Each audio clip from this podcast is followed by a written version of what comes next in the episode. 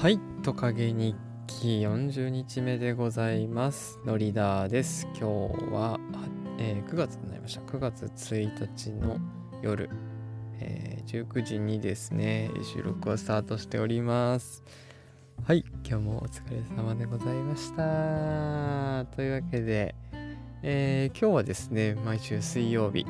自主企画として、えー読書感想のコーナーをやっております。で今回ちょうどですね、えーえー毎月1日は樋口塾私が参加している、えー古典ラジオという有名なポッドキャストを、えー作られている、えー樋口さんですね。筆頭の、えー樋口塾のコミュニティ内の企画ということで、えー読書感想のコーナーに、えーそちらも相乗りをするような形で自分の企画かける、えーまあもともとあの樋口塾の企画からいいてる自主企画なんですけれどもはいあの相乗りをさせていただければと思います。はいで今回もですね先週と同様に、えー読んできた本はですねリフレクション自分とチームの成長を加速させる内政の技術技術熊平美香さんの、えー本でございます。で今回はですね正直言って全然進んでません。4ページ5ページぐらい分かな。です。なんでこんなに遅いんでしょうというぐらい進みません。で先週聞いてない方のためにですねざっとおさらいをしますとこのリフレクション、自分とチームの成長を加速させる本本というか なんだ技術ですかね。内政の技術なんですが、えーざっとした流れとしてはですねまずあの自分を一つ一台のパソコンに捉え例えたとして、えーまあ結構ソフトウェアの部分上辺の部分といいますかねに注目してあの何か取り入れようとする人は多いんじゃないかというふうな話がまず出てきます。あの市場が縮小するのに業績目標は高くなっていくだから営業を効率化するための技術を取り入れるであったりとかですね。あのまあそういったノウハウを勉強するためのビジネス書というのは世の中溢れているんですけれどもまあこれもこのリフレクションの本もですねある意味ノウハウ本ではあるんですがあの徹底的に自分自身に向き合うことを求めてきます。なのでえっ、と読むにあたってですねその実践を求められます。です。なので読んでるのが楽しいだけの人にはちょっと向かない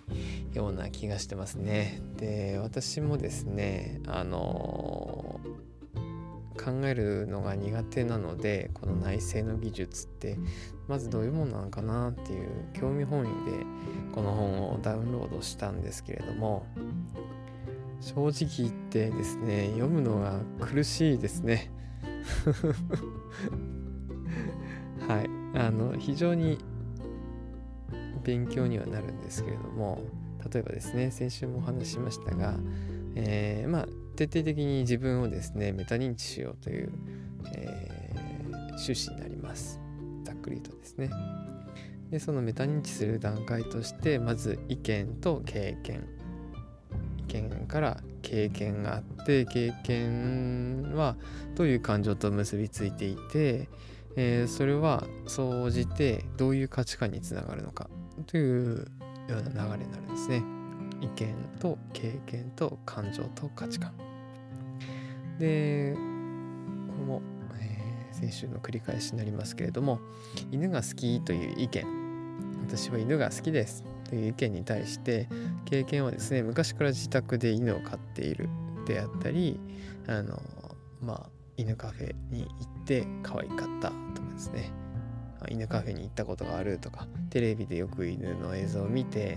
えー、見たことがあるっていう経験から感情が、まあ、喜びだったり安心だったり、まあ可愛いだったりときめきだったりですねいろいろあると思うんですけれども、はい、感情があって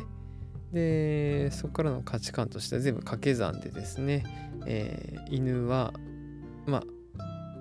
喜びだったり安心可愛さがあって癒しをくれる存在である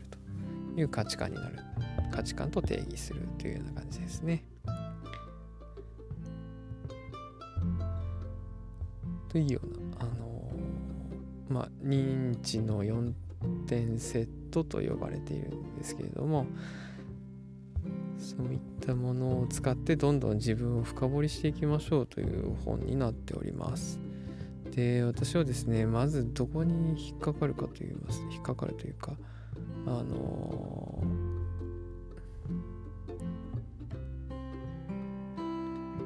引っかかるかと言いますとまあ意見や経験まではいけるんですけど感情価値観っていうのがですねなかなか言語化できてないっていう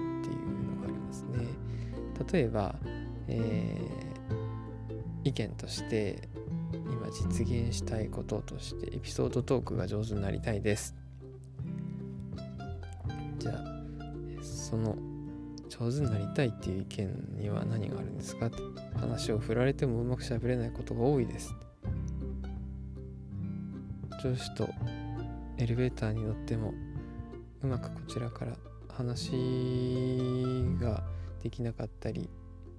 旅行の経験についてもあまり上手にお話できません。といった経験があります。はい。その時の感情はどういう感情ですか？恥ずかしいそわそわする緊張するという感情ですね。皆さんもなんかそういった経験あると思います。でそこから見えてくる価値観。がですね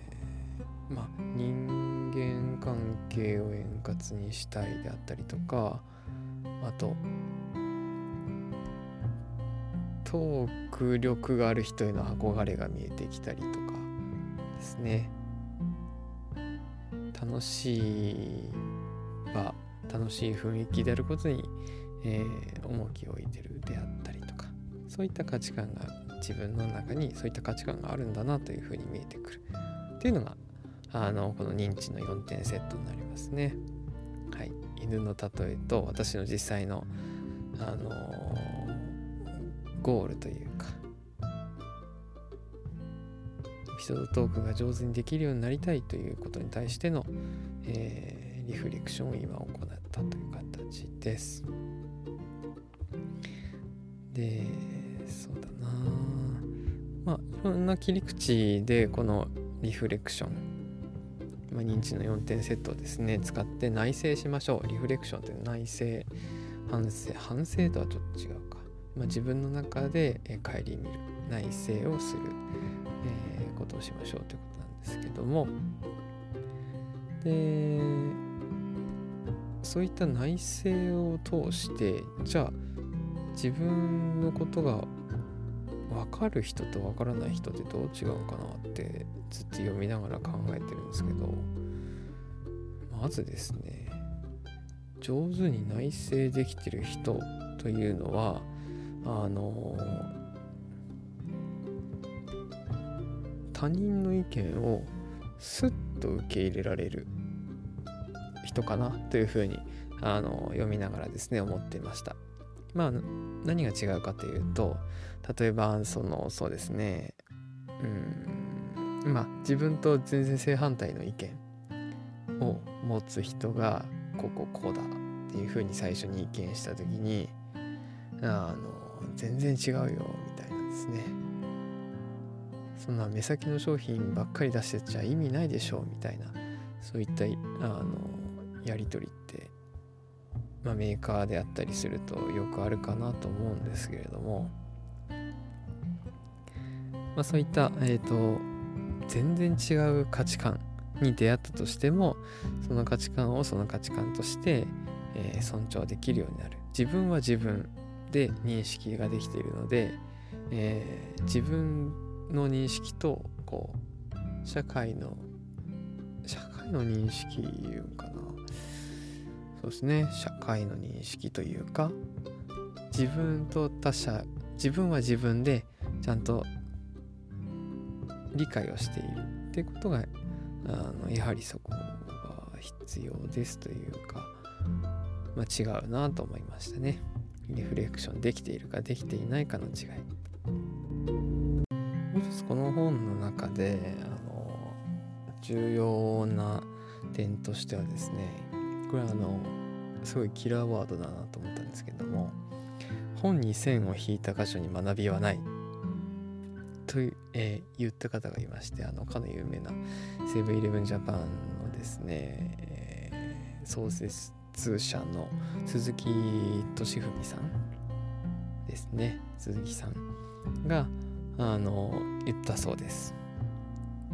で本を引いた段階でそこを大事にしているっていう自分の価値観があるのでそこの線を引いた箇所には学びがないぞと。大事なことは線を引いてない箇所にどのような学びがあるかを探すことだ。と説明されていたそうです。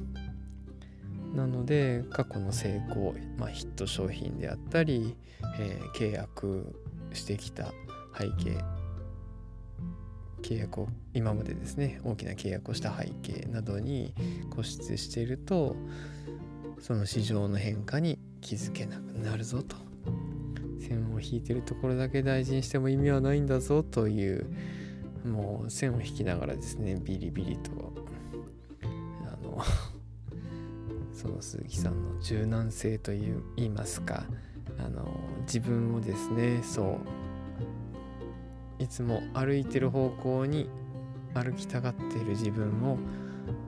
はいあの非常に端的になんだ歩きたがってる自分を歩きたがってる自分いつも歩きたい方向に歩きたがってる自分を自制する、まあ、視点があるというかそういったあの方ですね。いやこんな感じでよろしいですかね まあ自分がですね後ほどあの後々聞いて恥ずかしいなって思いながらあの記録しているポッドキャストでもありますんではいあの楽しく収録できてれば楽しく、えー、アップロードできればいいかなと思います。計測は力なりというわけで本日も、えー、トカゲ日記でした。ありがとうございました。のりだでした。